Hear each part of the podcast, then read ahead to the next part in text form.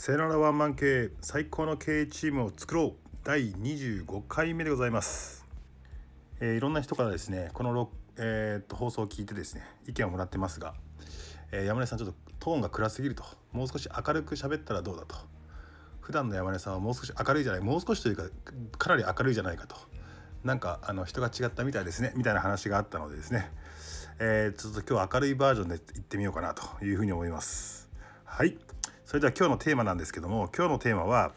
会社はステージによって変化させていこうというテーマで、えーお送りしたいと思います。えー、となぜ会社はステージによって変化させなきゃいけないのかっていう風な話とどういうステージがあるのかで今はじゃあ何が重要なのかというようなところとか誰が活躍すべきだみたいな話を、えーやっていきたいなというふうに思ってます。がしかし、えー、と音声だけではねやっぱりどうしてもね伝えきれないなと思ったのでまたいつもの落書きをしてます、えー多分これ音声を聞きながら落書きを見た方がいいと思うのでえーっとぜひねスタンド FM の方のサイトに来ないと見えないのかな？わかんないですけども、えー、と落書きしてあるんで落書き見ながら、えー、とこの話を聞いていただきたいなというふうに思います。えっとですねじゃあ会社のステージっていうのは大体何個ぐらいに分かれるの？っていう風な話なんですけどざくっと言うと3つプラス1ぐらいに覚えておいた方がいいかなと思います。どういう感じかっていうとですねまずはね会社を起こす起業のフェーズですよね起業するっていうフェーズ。で、えー、とその次が、えー、とそのサービス商品なのか会社なのかっていうのを世の中に広めていくっていうようなフェーズがありますね第2フェーズ。で第3フェーズはその広まった商品、えー会社の内容を改善していく良くするっていうフェーズがありますと。ここまでが大体一連の流れですね。えー起こして広めて良くする。で昔はねこれで良かった。えー、となぜかっていうと商品とかサービスのライフサイクルがすごく長かったから、えーで1個物を作ったり1個商品を開発したり1個サービスを提供したらこれがずっと長いこと売れ続けたっていう時代なのでこれはこれで良かったんだけど最近はねめっきりそのライフサイクルがめちゃめちゃ速くなっているからこそえー、とこの3つのひ起こして広めて良くするだけではダメですよとじゃ何をしなきゃいけないかっていうとあえてそれを壊すなり新しくもう一度ブレイクスルーを起こすなり変態って書いてますけど、えー、とメタモルフォーゼっていうことをやっていって次の時代へ対応していかなきゃいけないもしくは新しいものを生み出していかなきゃいけないっていうふうなのがあるので。えーだから壊すというかね破壊というかね新しいものに、えーチェンジしていくっていう、えーフェーズがありますと。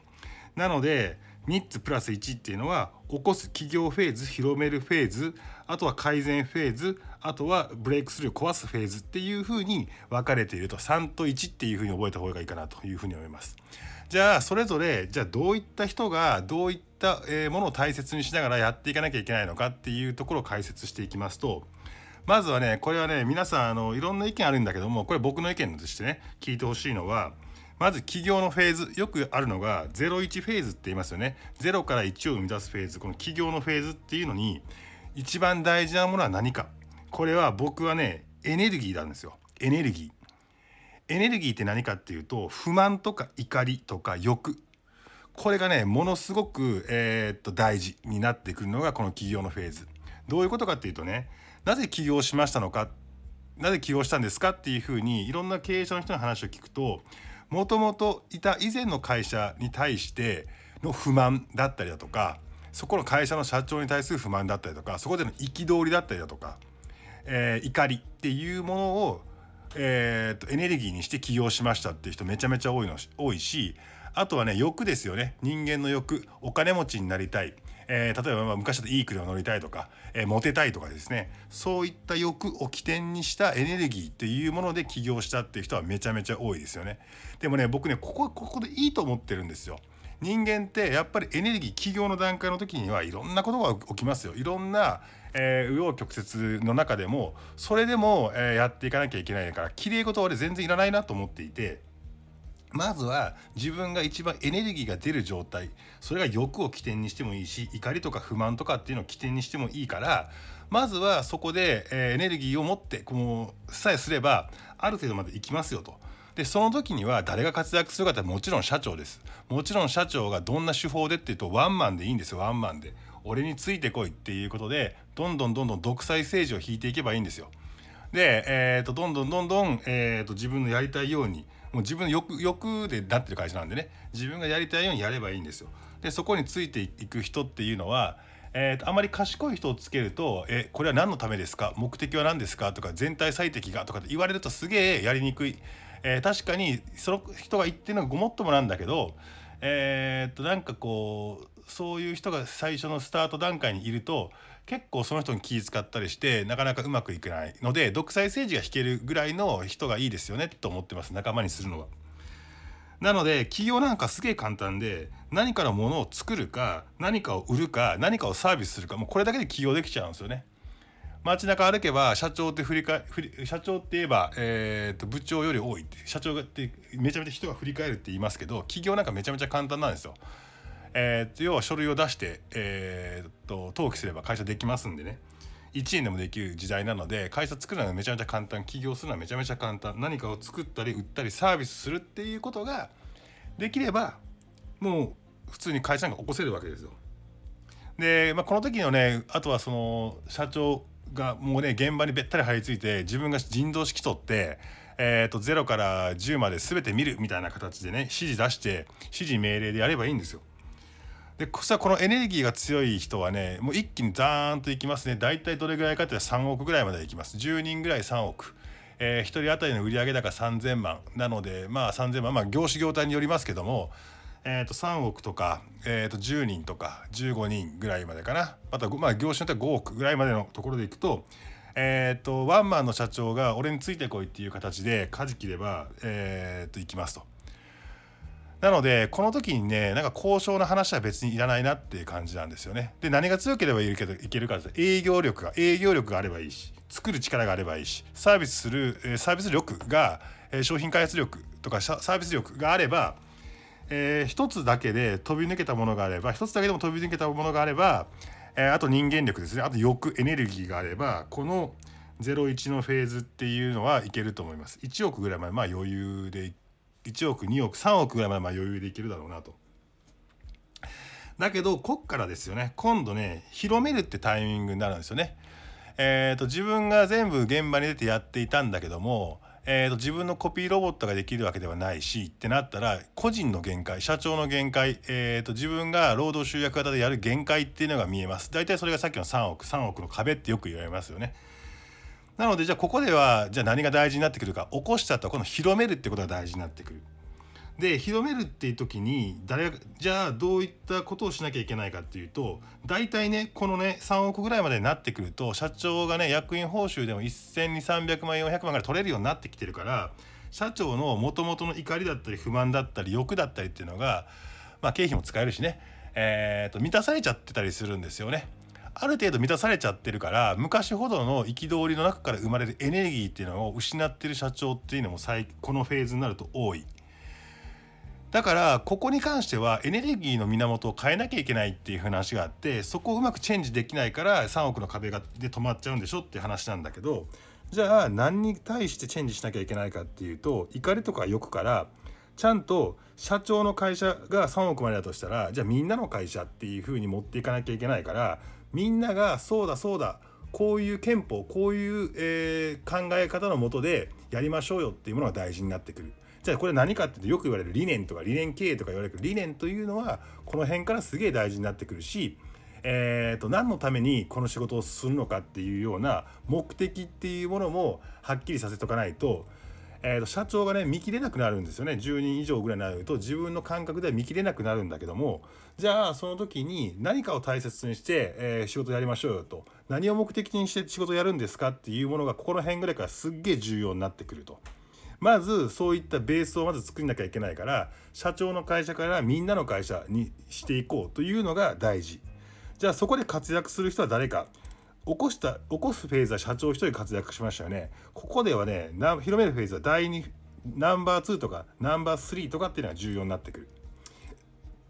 でどういった業務をしなきゃいけないかっていうと広めるってことなので営業とかっていうことからマーケティングっていうことが多くの人に使ってもらう多くの人に知ってもらう多くの人に買ってもらうっていう活動。マーケティングの仕組み作りっていうものが必要になってくるしじゃあ多くのものを作ろう多くのものを売ろうってなってくると,、えーと、財務体質財務体質を強化しなきゃいけない資金調達っていうものが大事になってきたりするから財務っていうのことも必要になってくるよねと。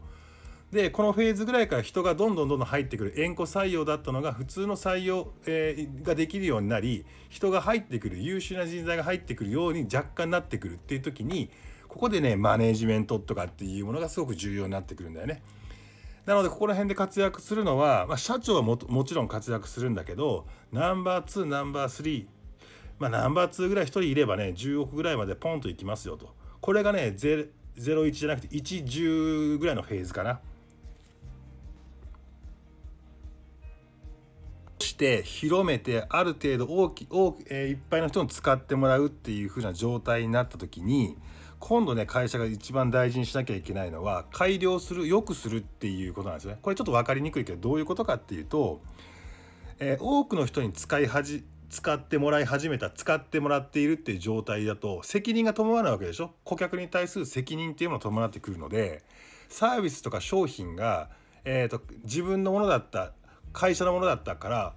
公のものという扱いになったり販売した顧客の数が増えるっていうことはそれだけの責任を世の中に提,、供してしまった後なので公のものっていう意識がすごく重要になってくると。じゃあその時には何が重要かっていうと今までは作って売れ作って売れ広めようっていう風なのが大事だったんだけど今度はじゃあそれを管理するっていうえー、っとフェーズが大事だから改善していく良くしていこうお客さんの意見を取り入れて良くしていこうえー、と商品だった場合は白と黒しかなかったけどいろんな人に対応するためにカラーバリエーションを増やしていこうとかっていうような改善フェーズに入ってきて改善フェーズの時に大事なのはルールだったりとか管理だったりとかする。で多くの人により多くの人に使ってもらおうというふうになるからいろんな人の意見を聞こうというふうな話になりでこの辺ぐらいから会社としてね面白くないなと思う人いるかもしれないけどリスクヘッジ、えーと、会社の規模を保つためにリスクを極力、えーと、減らしていかなきゃいけない。だから今まではあのまあそれぐらいだったら大丈夫ですよ。ちっちゃい会社だしまあ全然大丈夫ですよ。って言いながら「えいやー」でやってきたようなことも法的なことだったりだとかコンプライアンスとかっていうようなことだったりっていうのを、えー、っとしっかりとやっていかないと1個の悪いニュースが SNS で拡散された瞬間に会社がアウトになるよっていう時代なのでこの良くするっていう時には大事なことは何かっていうと社長の会社がみんなの会社になってみんなの会社が公の会社公のものに商品サービスになったんだよっていうことの理解と今まで自由奔放にやってきたものに対してルールというものが重要になってくる。なぜかっていうとここで人が入ってくるわけでしょ。人が入ってきてる中でルールがないってなるともう動物園じゃないですかと人も多くなって動物園とかマネージメントしきれないですよね。なのでここの時のタイミングで大事な人っていうのはまあ幹部連中がね活躍しなきゃいけないフェーズなんですよ。で改善改善改善ちっちゃいオペレーションの改善だったりだとか今まで工数が10日かかってるやつを5日にやる方法はないとかないのかとかねここでねシステム化しようとかシステムを導入していってこの固まったルールのものを人がやらなくても、えー、機械でできるようにっていうので、えー、システム化したりだとか。あここに書いてないですね。システム化。ここシステム化で書いてないけどシステム化ってこの辺大事だよね。あといろんな人が、えーと、入ってくるので人事っていうものがここの辺ですごく重要になってくる。なんかねこの辺の話を聞くとちょっと大手っぽくなってくるよねと。会社として大手っぽくなってくるよね。硬いよねっていう風な話なんでじゃあここで一番全然活躍できないのは誰かというとねこれ社長活躍できないんですよあんまり。あの社長ってそのルールを無視したいとか俺はそう俺の考えはこうなんだって言って他の人と違うようなことをやってきたから、えー、エネルギーがあって会社を起こしてきた人物でしょっていう風な話になるとこのね第3フェーズの改善フェーズになると社長ねめちゃめちゃつまんないんですよ。起こして広める第2フェーズぐらいまではねめちゃめちゃ楽しいの。楽しいんだけど第3フェーズのこの改善っていうフェーズはクソつまんない。ルールルールに従わなきゃいけないからね。社長のルールに従わなきゃいけないんだけど一番最初に破るのが社長だったりするのが現実ある。で社長がルール破ると「えこれでいいの?」って言ってこの第3フェーズがうまくいかないっていうケースはめちゃめちゃあって。なのでね僕はこの時には言うのは社長はもう中には口出さないでくれ。まあ言い方変だな。まあいいや。口出さないでくれと。あなたの仕事は外部のとのいろんな提携し提携の話だったり情報を持ってくるだったりとかあとは会社の広報活動に専念してくれと会社の顔になってくれと。その間に幹部が仕組みを作りルールを作り、えー、どんどんどんどん仕組みの中で良くしていくからねと。まあ確かにクソ問題フェーズかもしれないけど企業的な01フェーズのあなたからすれば。だけどここはちょっとしっかりと,、えーと、あなたは口出さないでくれというような感じですよ。だけどその社長に言うんですよね。あなたが活躍するのは次のフェーズであるからと。このライフサイクルが短くなった時にこの商品サービスはあともって3年だよねと。なのでこの3年で下火になるまでに新しい商品サービスとしてブレイクスルーさせなきゃいけなかったり変態させなきゃいけなかったり新しい時代対応させなきゃいけないですよねと。それができるのは唯一破壊者で破壊者でもの顔も持つあなた社長なんですよってことなんですよね。だからここでさらに次えー、っと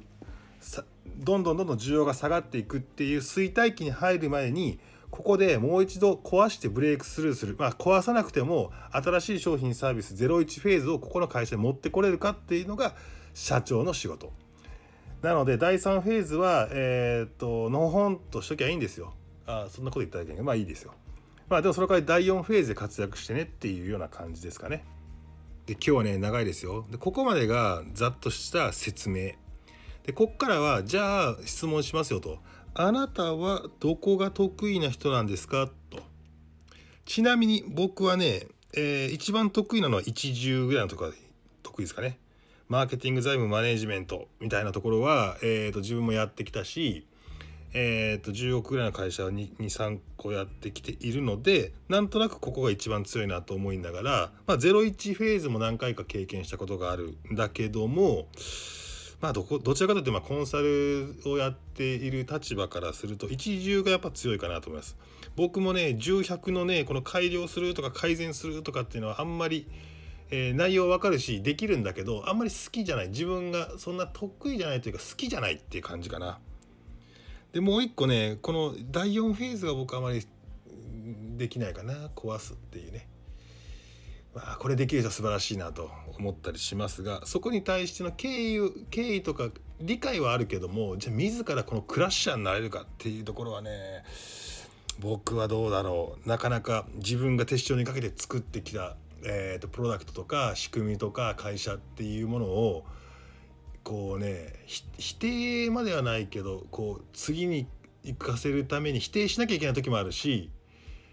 えー、っとそこのメンバーが入れ替わったりもするだろうしっていう時にそこまで非常になれるかなというのがねこれはまあ多分僕の課題かなと思うんだけどもそんな感じでね皆さんもね自分自分はどこが得意なんだろうなっていうようなこととかあとは自分の会社を見た時にあそうかと。うちの会社は今回第3フェーズの改良フェーズに入ったんだと。だからなんとなく俺が最近活躍してないのはそういうことかとかね。えー、っと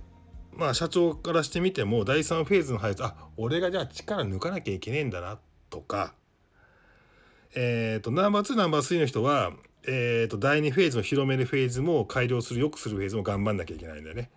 だけどこのね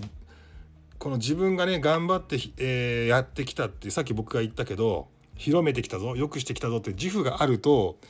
ライフサイクルが、えー、衰退期に入っているのにその事業をね思いっきりしがみついてて手放せないられないっていうようなこともあったりするのよね。そういう時はもう一回引いて会社のために一番今自分が取るべき行動はっていう風な形で自分の中でも価値観を変化してしていかなきゃいけないというか客観的に見ていかなきゃいけないっていうこともあると思います。